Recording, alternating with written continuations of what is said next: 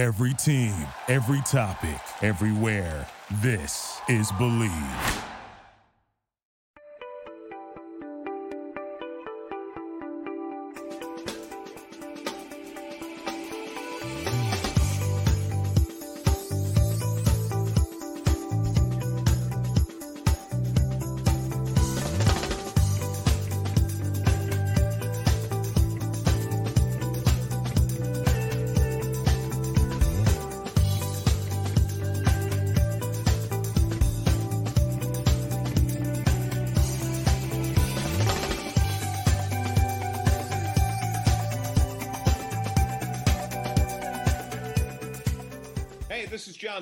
TV voice of the Cincinnati Reds, and you're up for late night Reds talk.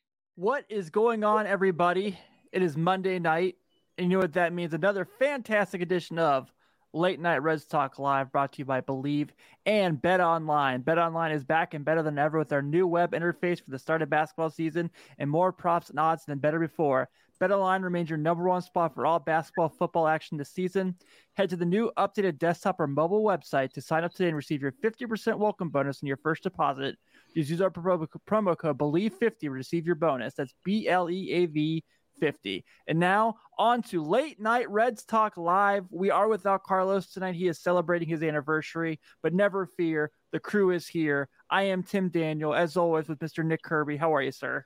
What is going on? Uh, wanted to shout out everyone who joined our uh, emergency podcast on uh, Friday night. Uh, really great crowd joined us. Uh, I was super excited about that. Thanks for all your interactions and everything. And uh, we'll probably try to do that again if everyone seemed to like it. You know, as there's breaking news throughout the off season, I'm sure there will be some some here and there. So thanks again to everyone.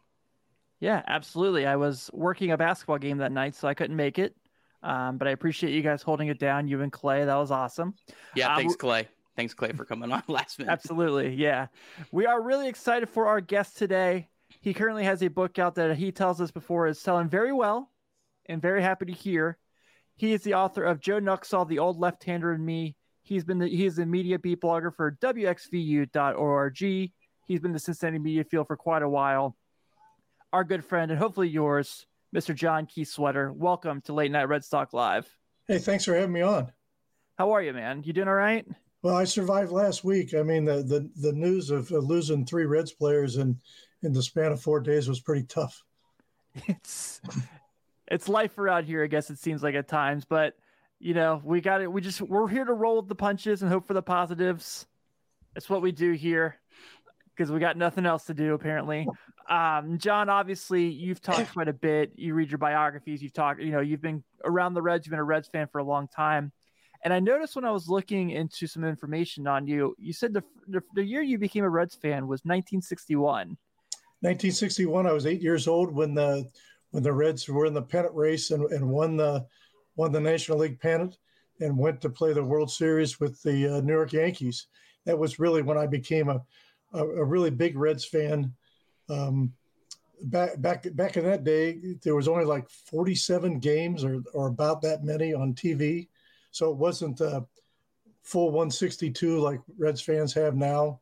So we did an awful lot of radio listening. But as an eight year old, to have your favorite team, the Reds, go to the World Series, it was just the greatest, man. So for those who don't aren't like us, the baseball geeks, um, the 1961 Reds in the World Series, yes, like like John mentioned, they played the New York Yankees, who at the time had the greatest home run hitting duo in history at that time in Roger Maris and Mickey Mantle. That's obviously the infamous year where Roger Maris and Mickey Mantle are chasing the infamous 60 home run record that they put an asterisk next to, which is still hilarious to me that they just were that protective. But obviously, that's a pretty incredible year to first get involved with the ball club. And it got you know you saw your the selling go to the World Series at eight, so that means you were a teenager when they went in seventy. Right. So you've you've obviously seen some good baseball in your time. I, I was lucky. I, I, graduated from Ohio University in 1975 with a journalism degree, and the only gig I could get was a summer internship for 13 weeks with the Cincinnati Enquirer right at a college. And it got near the end of August, early September, and I would, was a graduated senior.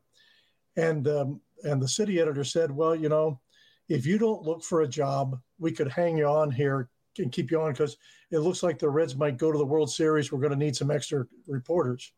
So my job for the for the in the World Series and the playoffs of um, of '75 was to to what we called the local color. I would the reporter that went down and talked to fans or talked to longtime fans who who are in for their X number of consecutive World Series, and see about two innings of the game, and then have to run back to the the Enquirer and write a story for the next day's paper. So I didn't get to see a whole lot of the game, but I was part of the World Series coverage team, and and that was a, a nice way to start a career. That's so yeah. So for those like you and I who are talking here, so I I cover all the local Division One basketball teams, um, Mhm. to cover them. And my first year I got on the beat for Xavier was Chris's last year when they were the one seed. And I grew up a Xavier fan. So like you understand that like when you're there and you're watching, you have to like just have no emotion, but inside you're like, yes, like And, and, and you know, and, and, it was a, it's a great gig. My gig was to go out and talk to fans who love the Reds, and uh, come back and write stories about them. Um, the one unfortunate part was, you know, I would have loved to have been able to hang out in the stadium all nine innings and see the game, but with a press pass, I was just uh, interviewing different people or interviewing back at that point out on the plaza outside uh, Riverfront Stadium, and uh, then have to come back and, and, and write something. But it, it was it was it was really exciting. And, and then you know we had it 75 76 and we thought boy this is the way life is always going to be and uh, then it took a while till 1990 um, and then the, you know the, the great drought since then I followed you for a long time. Uh, certainly enjoy like your your coverage. Kind of definitely nerd out in some of like the media. I, I love I love to look up like TV ratings. That stuff kind of just always, always fascinated me. Um, for me, I'm someone who the Reds in uh, went to cable exclusive like when I was in high school. So I'm really interested and in, and fascinated about what life was like with, with the the Reds pre you know even 145 games a year on on cable before they went to every game. Um, I, I know I remember watching some games, you know, when I was when I was young on like Channel 64. Uh, I've seen some old clips where Marty Brennaman was actually was uh, part of the team. doing doing play by play on TV. Tell me about life pre cable and and uh, uh, how how the Reds were covered and uh, how they uh, moved out uh, uh, primetime programming and how the how all that worked. it, it, it was a, a wholly different universe. Back i would say for through the through the 60s and the 70s and, and well into the mid 90s um, wlwt channel 5 uh, nbc station was the flagship of the reds tv network. And they they only did i think 47 games a year. And it was 44 road games and three home games one was opening day and the other two they couldn't announce till like 24 or 48 hours in advance because the Reds feared that it would hurt the gate. That if people knew they could sit at home watch it on TV, they wouldn't drive down to the ballpark and go to the game. So, one of the reasons that Marty and Joe, or that baseball on the radio has, has always been so hugely popular here, is because you know to get all the games you had to go to radio and you only had like 47 games a year that you could actually watch them on TV. Uh, one byproduct of, of all that was that in the 70s, when the Reds were so good, uh, they were on Channel 5. And so when NBC came in to do their game of the week, because that was pre pre cable, also meant pre ESPN. So um, if you were a national baseball fan, you had the NBC's game of the week on Saturday and in the 80s, you had ABC experimented with Monday Night Baseball like they do Monday Night Football.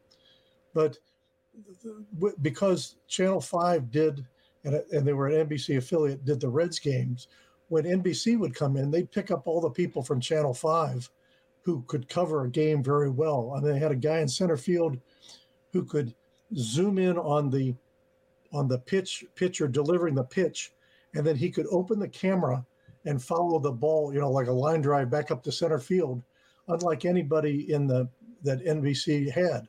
So they had always had great camera work when NBC would come to town, but it was a wholly different universe um, until the, the mid '90s when uh, when they switched to a cable package. And, and here, here's the other thing that was crazy about it because they were an NBC affiliate. Um, Channel Five and NBC would have this dance each year. Because in month, uh, because in May May sweeps, Channel Five wanted to get as many Reds games in there because they were big ratings and big, big ratings meant big revenues. But there there were times that NBC would do like a two part miniseries back when they did movies of the week, Sunday and Monday, and and NBC didn't carry either of them because they had a Reds game Monday night, and they blew off the network for the big two part NBC miniseries. So NBC, the network, was not happy with with their Cincinnati affiliate blown off the network. Um, and when NBC had the World Series at times, I guess this was in the I'm trying to think, it must have been the, in the 80s, because on Thursday night they would air Cosby at eight o'clock, and then start the baseball game at 8:30 instead of eight o'clock, so they could have the uh, the Bill Cosby number one show on TV wouldn't be wouldn't be interrupted by the World Series schedule. That's fascinating. Was that a were the Reds like competitive that time in terms of um, what other teams in their markets were doing? Like you said, forty-seven games. I think was that like a competitive rate, or was that more or less average? You know, I I, I really I'm going to have to say yes. I mean, the the, the anomaly back then was the two cable superstations, which is WGN with the Cubs and uh, TBS at Atlanta, Ted Turner would put all the cable, all the the the uh, Braves games on cable. So if you're a baseball fan, you could watch those two and see those, you know, Harry Caray and and uh, doing games out of Chicago. But but I, am pretty sure, and, and, and in Cleveland they were they were on the independent station. W is it UAB AUB UAB I think it is. Um, so that in, some markets, the the baseball franchise would be on an independent, like WGN was an independent station, TBS was independent, not one of the big three network affiliates. But in Cincinnati, they had the NBC network. They had to juggle in and around the uh, the Reds broadcasts.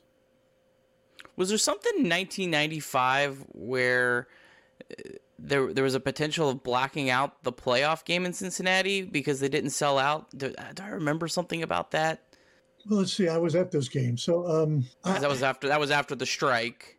Right, right, and that was uh, that was Marge hosted.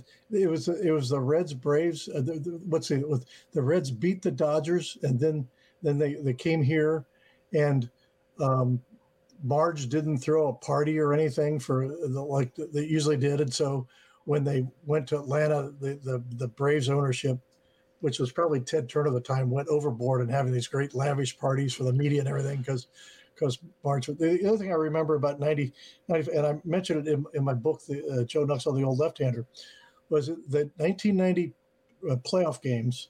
Marge's idea of pregame entertainment was having the Cincinnati police mounted horse patrol out in center field and do their horse formations. And of course, horses did what horses did. and and the grounds crew had to come with like snow shovels to scrape up the crap off the off the field. And you could see these brown smears in the astroturf. And you just knew that Reggie Sanders wasn't going to go diving for no ball in the gap. but that was her idea of uh, pregame entertainment. That's interesting. That's all the nerd questions I got about about oh, okay. about the media. I, I appreciate it. I, am always fascinated about stuff like that. Well, you know, uh, I think you know um, Mar- Marty and Joe, and I and I had the great pleasure of of, of covering Marty from from '85 when I took over the beat till um, through his retirement, and Joe for the 20 years, 21 years he was there uh, that I was on the beat, and and they were they were such a, a big deal here because they were on every day and they were entertaining, and, and actually Marty has said that you know, uh, in the early '80s, after they had the the the, the hundred loss season, and you know Perez, Rose, Morgan, Foster, Seaver, Eastwick, McEnaney, they were all gone. That he said we had to be, we became better broadcasters because we became storytellers and entertainers, and people weren't tuning in to hear a hundred loss team, you know, whether they're going to win that night or not. but they tuned in to hear Marty and Joe just you know having fun on the radio.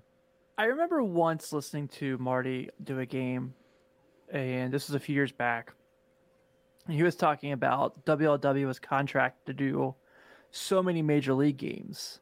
Like so, there was times when they would go to Milwaukee and do a Brewers game because they had to with their contract. Do you kind of remember that? No, the, the way I remember it is is that two, two things. Uh, now the the Reds have their own rights and produce their own show, but when WLW produced it as the flagship, two things.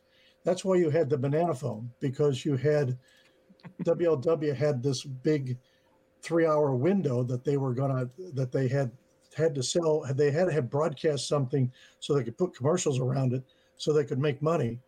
Um, now the reds don't need a banana phone. If it's raining they just go back you know throw it back to the network stations and let them fill the time and just occasionally jump in. But but they uh, when the reds when the wlw had the contract they would go to the banana phone because they had to, uh, programming that they had to sell whether it was a ball game or not. And if it's not it's going to be the banana phone the other thing was during the strike of um, of uh, '94, um, the the because WLW you know had this had this time allotted and advertising sold for programming that during the strike they sent Marty and Joe to to Birmingham, Alabama to do a double A game over the weekend, a series over the weekend when the Reds the double A Chattanooga lookout, lookouts played the Birmingham Barons. And that was significant because that was the year Michael Jordan was playing outfield for the Birmingham Barons. And um, I, I, have it in, in the for the, one of the pregame shows during that weekend of a, of a game that you know nobody really cared about except Jordan was playing. Joe did a pregame interview with Michael Jordan about the difficulty in transitioning from basketball to baseball and what it was like picking up baseball you know 14 15 years whenever he played it in high school. And um, so wlw needed to, to, do that to have programming at least on the weekend because they had this pre-sold advertising package for, for the for the season. But it, it, made for some funny stories that um, actually while they were down there marty and joe and, and Yid, dave yiddy armbrister went to the old original ballpark that's still there. It's now a historic landmark where Joe had pitched in 1944 when he pitched for the Reds in 44 and and he got bombed by the Cardinals. They actually sent him at age 15 to Birmingham, Alabama to be to pitch for their the Birmingham Barons, which were a, a, a Reds minor league uh, farm team. And he only pitched once and he got lit up just as bad as he did against the Cardinals. So his I, have got it in the book. His combined stats were, I, I think he he he uh, he pitched an inning and two thirds, and it was kind of the similar result. He gave up, I think, six runs, uh, five hits, four walks, or something. It was just an ugly line, and they never pitched him again. That's fascinating. I've never heard that story about. Yeah, I didn't either. Marty covering uh, uh Michael Jordan. Uh, yeah, it was. Yeah, I, I, was able to track down the entire interview, and and in the, my chapter on the um, on his star of the game and, and, and pregame interviews, I I have some excerpts of that, and and also, I mean, that was the, the, the you know back when Joe did interviews, and after a while, um, be, be, most of the players and the coaches he knew were out of the game, and and and players stood him up, and they, he couldn't get players. But it, it, the the last weekend that Ozzie Smith, when he was retiring, which I think was in '96, uh, the Reds were the, the, playing the Cardinals that final weekend when the when the uh, his uh, the the retirement weekend for Ozzie Smith, and he had Ozzie Smith on and, and talked about Ozzie Smith and the history of of doing the backflip and and and and Smith at the end of the interview, um, when Joe wished him well, said he he really enjoyed when when the when he'd be coming to Cincinnati and have to play against the Big Red Machine because they're always tough, such a tough team, and, and knew that it would be always a, a, a tough time and and, and to uh, you know to compete against the great athletes that Cincinnati Cincinnati had with the Reds. I think one of my all-time favorite Marty and Joe moments, and it's so funny. I just watched a documentary recently, and this popped up on it. Um, was I think it was like 88 or 89. Um, there was one time in the booth they had Macho Man Randy Savage in the booth. Hmm.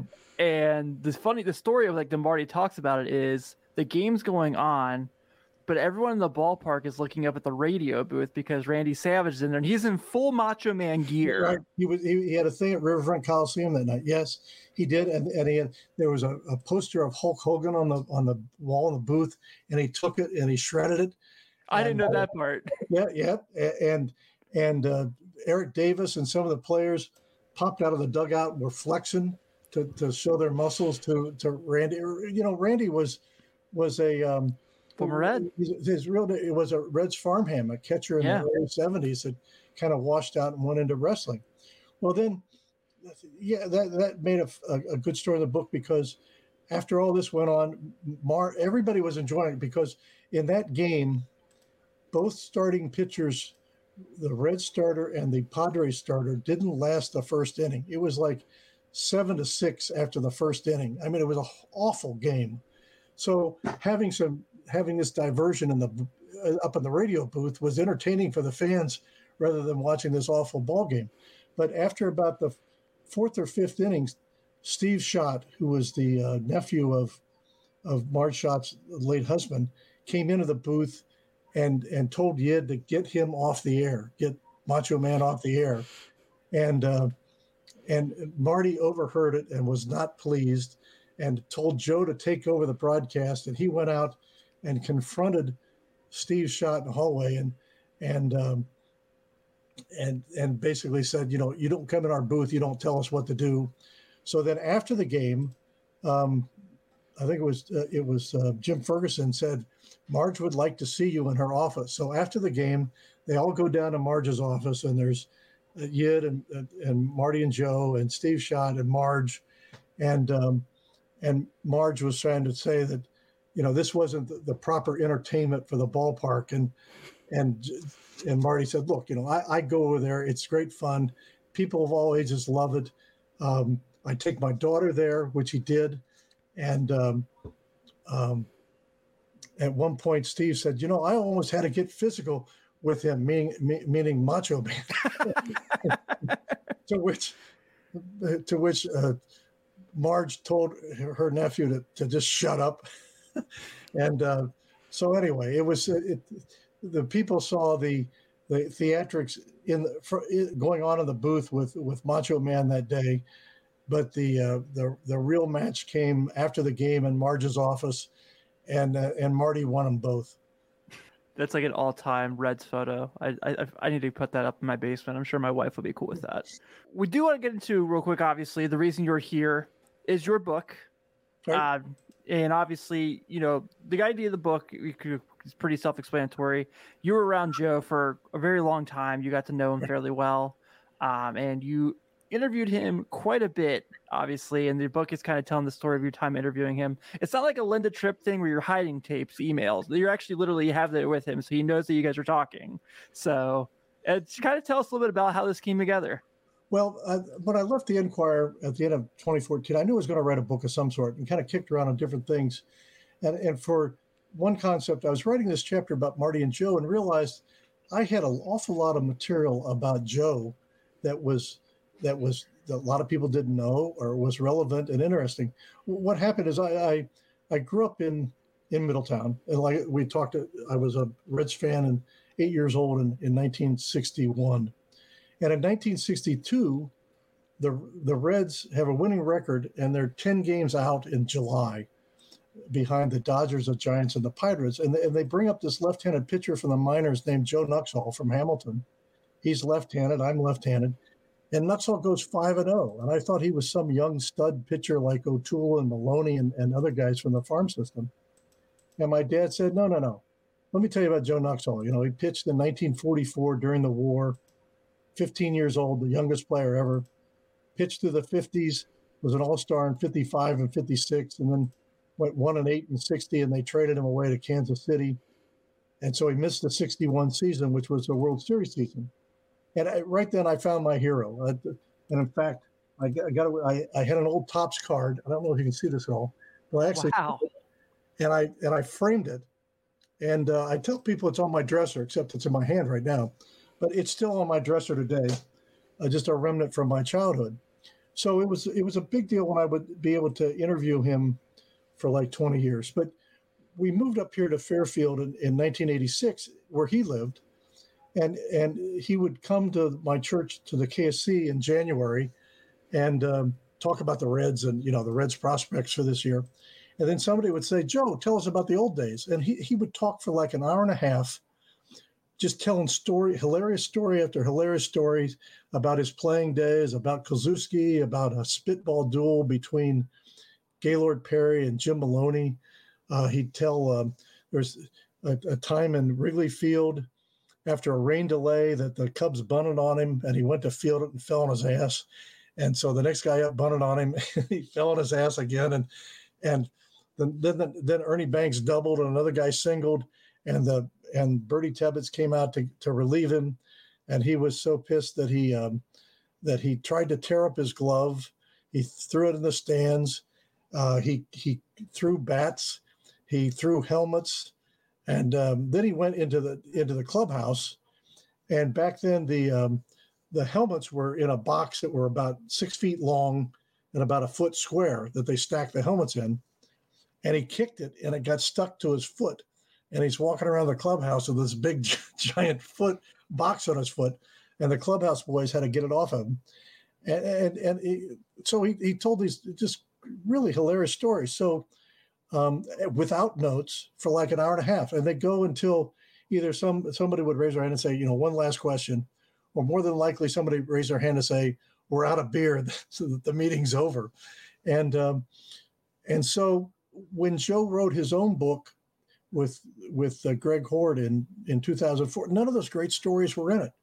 And when I would interview Joe, I about whatever story I was doing for the Enquirer or whatever, I then I'd take time at the end and say, "Hey, tell me about the time of you fell on your butt fielding the bunts in Wrigley, or tell me about the spitball duel, or tell me about Kluszewski, or or Curt Flood, or Billy Martin, or all the people that he or throwing a spitter himself.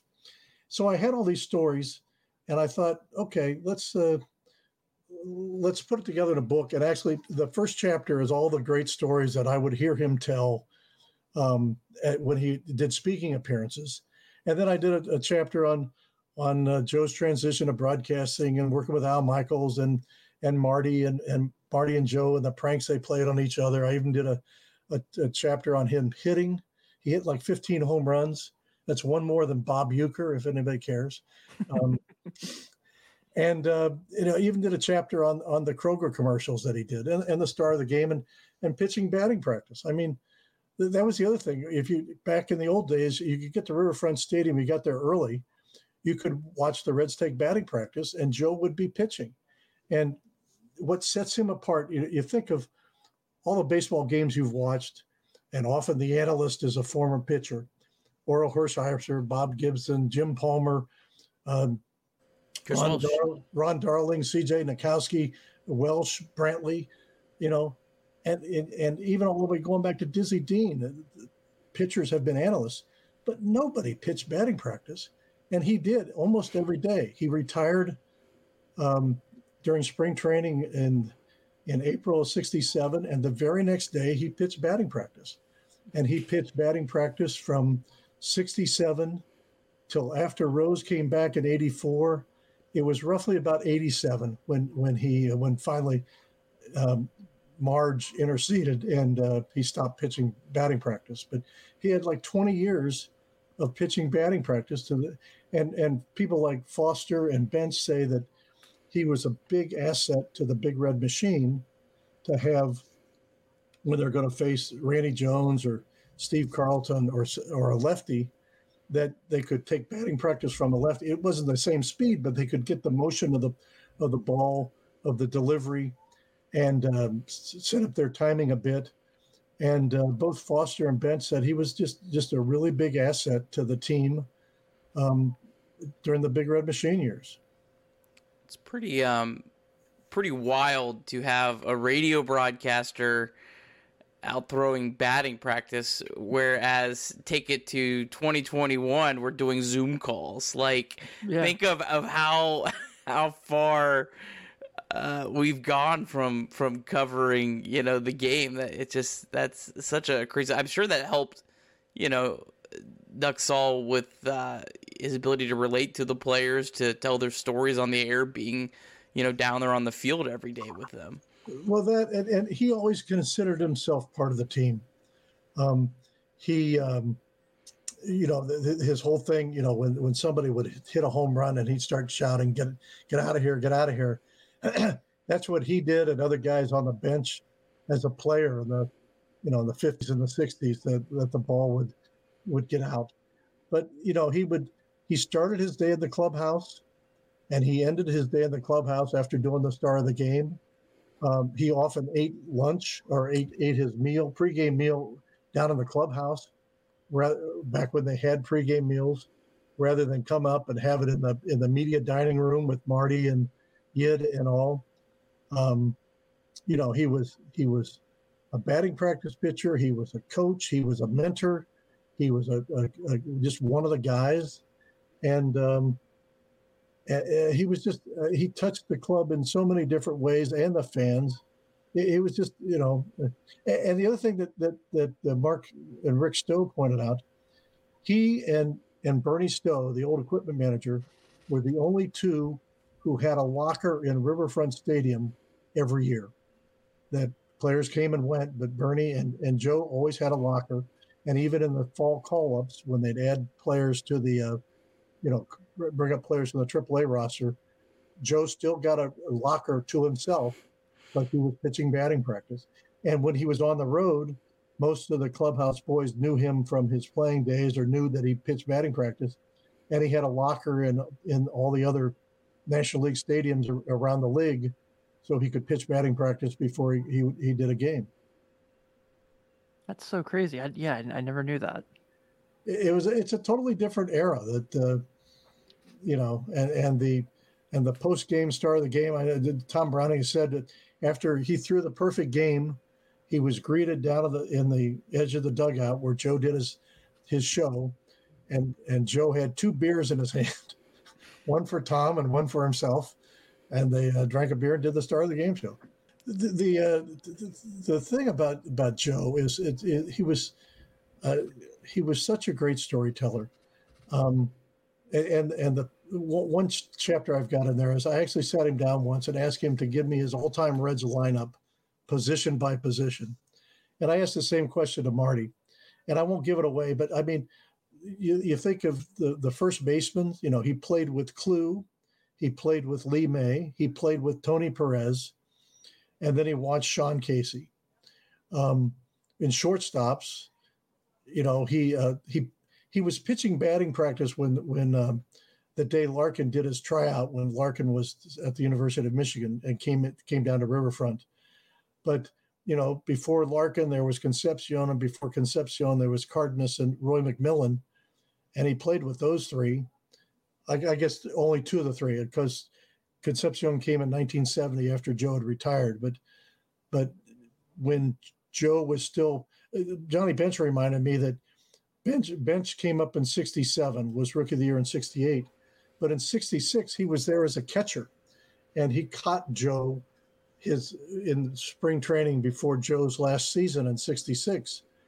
And you know, Joe saw the beginning of the Big Red Machine when he played in the 60s, you know, when Perez came up and Rose came up and Bench came up, Tommy Helms, who was later traded for Morgan. Uh, so he saw the beginnings of the machine uh, and then broadcast all the games, of course, in the 70s. So, uh, can I answer the question? Yeah, go ahead. so who is uh, my favorite player besides? Boy, that's a good question. Um, I, I really like Tom Browning only because he was such a, a no nonsense left-handed pitcher. Um, I really liked Larkin, and and Larkin, you know, his MVP season. I, and I told my kids, um, who were born between uh, uh, in the '80s and the early '90s, I said, if Larkin ever goes to the Hall of Fame, we're going to go. And in 2012, we made a road trip, and we all, the, my three sons and I, uh, drove up to Cooperstown and, and watched the enshrinement ceremony and and that was great fun. Um, trying to think of some of the other players Um, I, I like to watch Pete Rose and Joe Morgan um, as much for their their their speed on the base pass and daringness to take a base and their ability ability as well as Bench and Perez to come through in the clutch. Um, I was there the day that Rose came back as player manager in '84, and they were playing the, you know, the the, the buzz went through the Enquirer where I was working that uh, the Reds had acquired Rose, and then the next day it was, oh, he's put himself in the lineup. He's going to hit leadoff because there was a question he wasn't hitting that well for Montreal when when we acquired him, and whether he was going to, um, um, how much he'd play. And then that day that I went to the game that night, and they actually held up the first pitch for about 20 minutes because there was such a huge walk-up crowd. They ran out of scorecards. Some of the people that arrived late couldn't get a scorecard.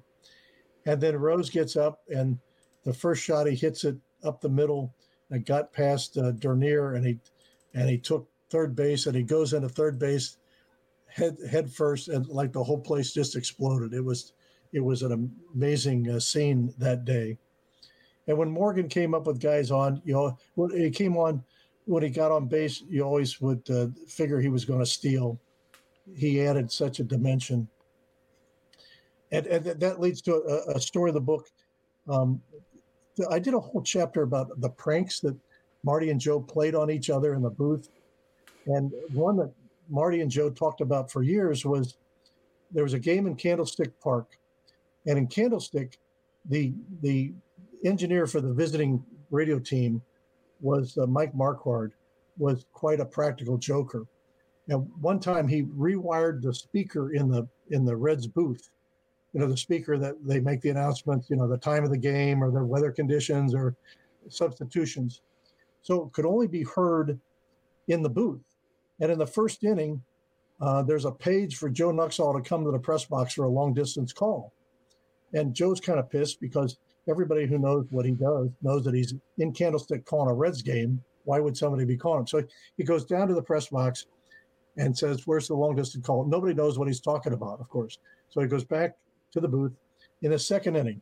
The long distance call for Joe Nuxhall, please come to the press box. So he, he goes down there again, and, and the guys look like he's got three eyes or something. They have no idea what he's talking about. So he comes back, and uh, it happens in the third inning. It happens in the fourth inning. In the fifth inning, in, in Marty's words, in the fifth inning when this announcement came over, he went down there to kill somebody. He was he was that man. Another time they get to San Francisco, and and the engineer has so this is 1977 and brought in a VHS machine, and a, at that time they were as big as a suitcase or as big as like, like a dresser drawer, and he hid it uh, under his feet where the engineer sat, and he wired it to the TV monitor in the booth. So in the seventh inning, it's Joe's inning, and he's calling the the game, and Morgan gets on first. He steals second and is called out, and immediately pops up and starts to argue. And Sparky Anderson runs out to second base, and they continuing the argument. And and Joe looks down for the replay on the TV, and the engineer hit play, and instead of the replay, up popped Deep Throat, the X-rated movie. and, and Joe is thinking that Deep Throat is going out to the entire Reds TV network, and he's there giving Marty the elbow and pointing to the to the booth. And, and of course, it's radio. He's not saying anything. He's speechless because of of of what he's seeing, and um, and they they got him real good. There was an, another time that um, another story I wrote about in, in 1997. Seven, um, Sports Illustrated actually did a two-page story on Joe Nuxhall about the fact that he was, I think at that point, 58 years old and still pitching batting practice for the Reds, and he um, and it talked about how he he was throwing more pitches in batting practice than he ever did during his career, and, and in in one day, and so there's this nice story uh, about Joe. The, the, Sports Illustrated writer spent the weekend with him in the radio booth in Shea Stadium one weekend, and um, the story comes out, And Dick Wagner, the Reds president, is just pissed. He's just royally pissed because Joe said that after a game, he likes to go home and unwind. He watches Johnny Carson's Tonight Show. He eats a pound of Colby cheese and he drinks a six pack of Michelob every night. And Dick Wagner calls him in and says, Don't you know that our sponsor is Stroh's, not Michelob? but it, on the jump page, there was a, a sentence, one sentence that got Marty in trouble because the writer noted that when Joe was calling his innings, Marty would sit in the booth and read a novel. He wasn't, uh, he'd have the headphones on so he could listen, but he wasn't watching the game. He was listening to Joe, but he, he was a big reader. He still is. He would always have a novel that he read on the bus to the ballpark and on the way back. And when Joe did his innings, he, uh, he would have, uh, he'd relax and, and read a novel. So Marty gets a call from Dick Wagner's secretary to, to come to the ballpark early the next day. And Marty comes in and he goes in Wagner's office, big, big wood desk, and he's got the Sports Illustrated open on his de- desk. And Dick goes, Did you see this? And Marty said, Yes. He goes, Is this true? And Marty said, Yes. He said, Usually he and Wagner would have these big knockdown, drag down, uh, drag down arguments, but this time he knew that that um, Dick Wagner had him, and he just stayed there, sat there, and quietly took his medicine from Wagner, saying that this was the most unprofessional thing he's ever heard of, to be reading a novel while the ball game's going on when you're supposed to be at work.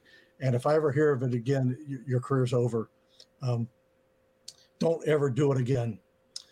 So on a road trip about a week later, they go into Montreal, and uh, Nuxhall conspires with the uh, engineer for the visiting radio team. He said, Look, when I lean back in my chair and put my hands behind my head, I want you to cut the microphones and then cue Marty to come back uh, that the commercial's over, but do it. It'll be about 30 seconds before the, the commercial break is actually over. So after the uh, in the middle of the between after the end of the second, going into the third, which would be Joe's inning, Joe's leans back and puts his hands behind his head. And um, so the engineer cues Marty early. And Marty says, you know, welcome back to Montreal. And, and now for the third inning, here's the old left hander, Joe Nuxhall. And Joe leans into the microphone and looks over says, Hey, Marty, what book you're reading today? and, and Marty said, I, he saw his whole career flash in front of him. And he called Joe every name of the book and Joe was just beaming that he got Marty. And he told me this story 20 years later, but he was that thrilled about having finally caught caught uh, Marty on one. Because uh, a lot of times uh, Joe would be the uh, would would be the the butt of the joke. Um, there was, uh, I mean, at one time when Marge Schott was on 60 Minutes, um, you know, Marty would lean in and, and say, "Hey, hey, hey, Joe, did, you know, did you see that last night? And Yid said, Joe just took his microphone and laid it down on the table. He wasn't going to say a word at all. He didn't want to comment or anything, or or he'd sometimes fold his arms over his chest and, and lean back. There, the one time the, the the rock band Damn Yankees were playing a concert at Riverfront uh, Coliseum, Old Riverfront Coliseum. So the band members came into the booth the, the after the day game before, and Marty and the band are talking about the damn Yankees, and and Joe says, "Oh, damn Yankees!" Says, "I I saw that on Broadway once." Just no clue about rock bands, referring to the uh, Broadway musical instead.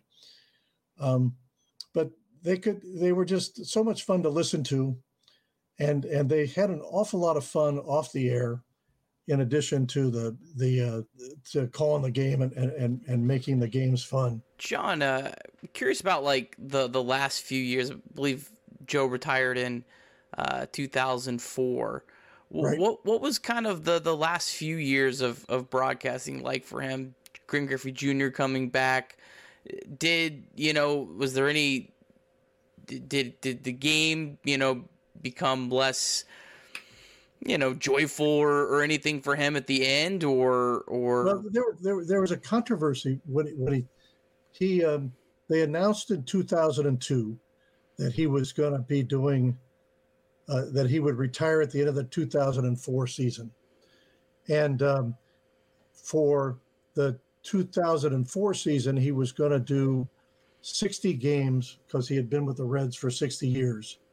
And that's when they hired a guy by the name of Steve Stewart, who didn't last long. He was there for three or four years with the Reds. He's now with the Kansas City Royals broadcast team. And in 2004, that summer, his book comes out, and he had a book signing at the public library downtown. And he made it clear that he didn't want to retire, but he was being forced out by the Reds, and that he wanted to cut back his schedule a little bit because the travel was getting to him, but it wasn't his idea. And at that point, John Allen was the GM, and and Carl Lindner owns the team, and all he would say was it, it wasn't John Allen. And and Kim Nuxhall, Joe's son, later told me that you know to his to his dying day, he thought that Carl Lindner, for some reason, wanted to force him out, and and and force him into retirement. Uh, as Kim said, he wanted to cut back on his schedule. He did. He didn't want to do all 162. So that that story is like front page of the Enquirer the, ne- the next morning. It was all over TV, and the Reds went into full time damage control and said there had been a misunderstanding and that Joe would be back for games with Marty, some games for Marty the next year. As it turned out, he did 40 or 50 games, I think, in 05. He did games in 06 and he did games in, in 07 and he died at the end of the 07 season.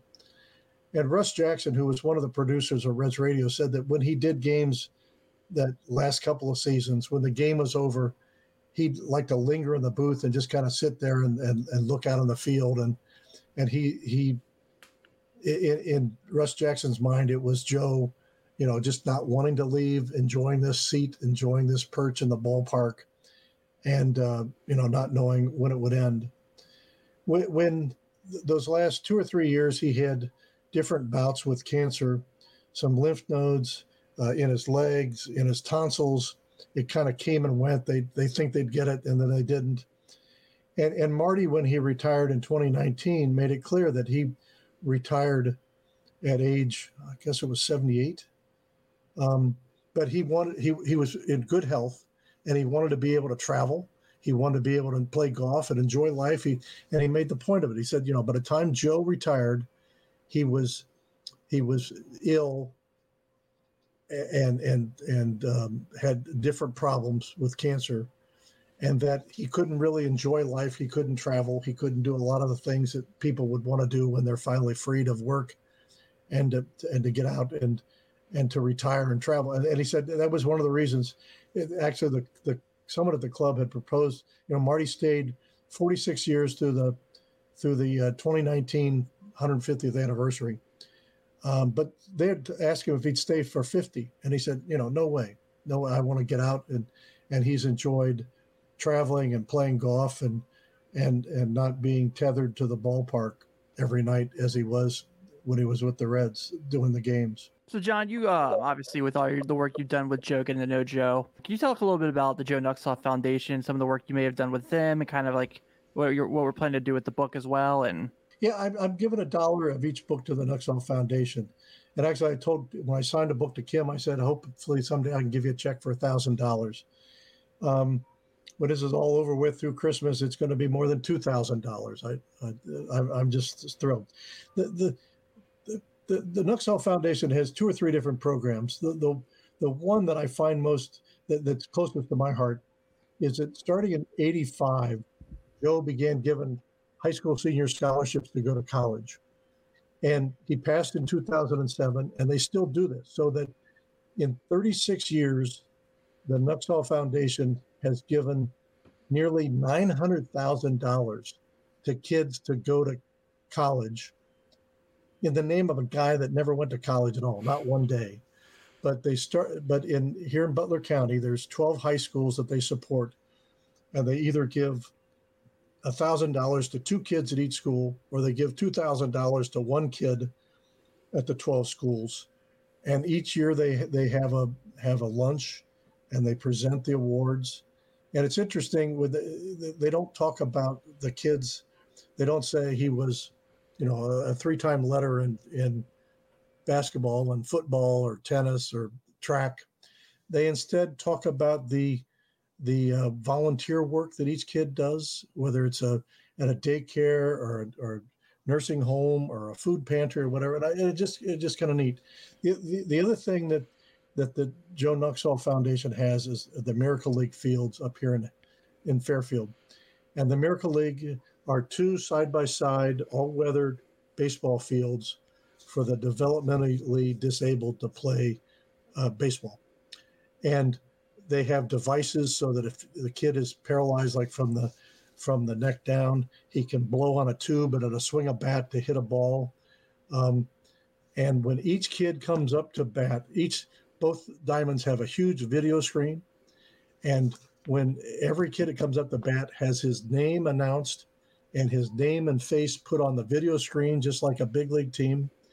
And there's some leagues uh, that play there, and it's just not kids. There's kids from the age four to 74 who play a game that they probably some of them thought they'd never be able to play, and a game that Joe loved.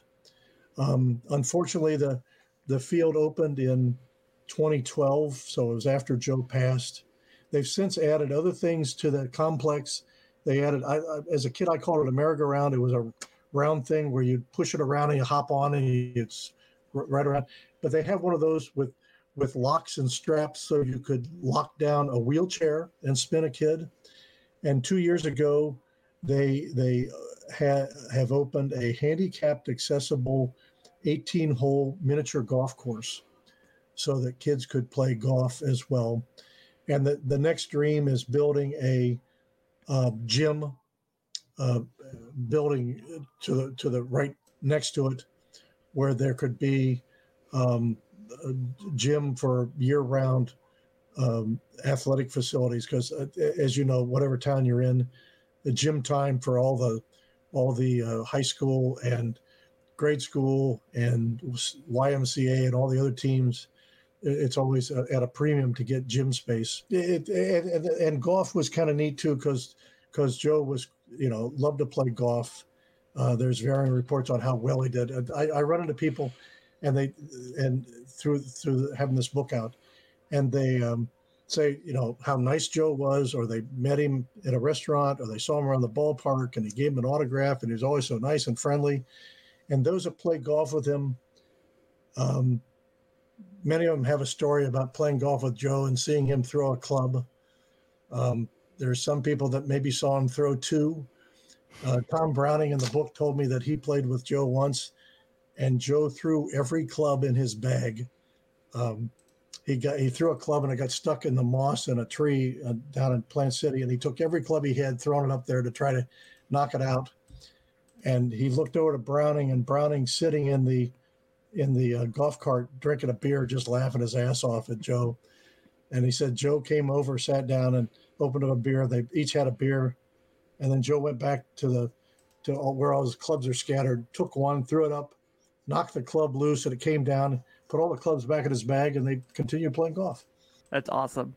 So, for other people who are looking to pick up a copy of this book after this interview did with us today, where are the where all can they pick one? Where all can they get a copy of the book? Um, the, the they can get it. Uh, I have a website. Um, as you look real close on the cover of that book, you see that I, that's me holding an old school cassette player so my kids think it's hilarious that Analog Man here has a website and soon to have an ebook. But uh, I have a, a, website called tvkiese.com, T-V-K-I-E-S-E.com. Uh, I'm self-publishing, which means I'm sitting behind me here in the in the living room is a stack of 10 boxes. So I sign each book and mail it. Um, you can also get it at Amazon, amazon.com. If you're in the greater Cincinnati area, it's at Joseph Beth Booksellers over at uh, Rookwood Commons. Uh, it's at the Reds Hall of Fame gift shop. And in Covington, Kentucky, it's at uh, a little bookstore called Roebling Point Books and Coffee. And up here in Hamilton, it's actually at a place called Clark's Sporting Goods here in Hamilton. It's the building in downtown Hamilton that has the Joe Nuxhall mural on the side of it. So um, it's available in a, in a number of places. Like I said, if you order through my website, I, I sign each one before I personally stick it in the envelope, seal the envelope, drive to the post office, and and, and mail it. So Um, but I, have I've had uh, really good feedback from it. Uh, Marty loved it. Uh, Kim loved it. Uh, J- Jim Maloney gave me two thumbs up. Um, and uh, it, it it just has been a, an amazing reaction from people to this to the book. That's awesome. Well, I know I'm uh, going to be one that's definitely excited to read it. Uh, so, John, thank you so much for taking some time and hanging out with us today. Thank uh, you. We're really excited we got to promote your book, have you on, hear some great Joe Nuxhall stories.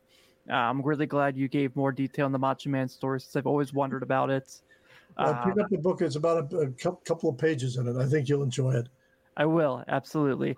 So th- for everyone tuning in, thank you so much uh, for checking out Late Night Reds Talk Live here Monday nights, part of the Bleav Podcast Network and Bet Online. Uh, please make sure to take a moment and give us a follow on Twitter at Late Reds. Give John a follow at TV Kiese, just like it shows here for his website URL. Um, I saw that you were at College Game Day the other day for a school I don't really talk much about. That's okay though. Um, we'll we'll we'll keep away from that. But everyone, enjoy your night. Have a good one, and give us five star reviews. Take it easy, everyone.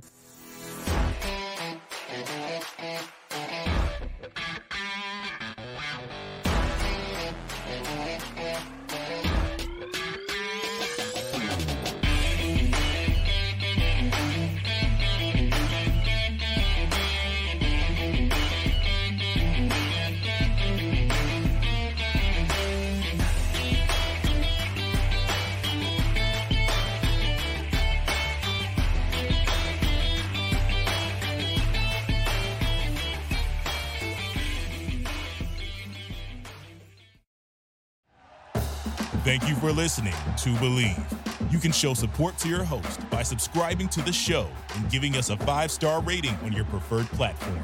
Check us out at Bleav.com and search for B L E A V on YouTube.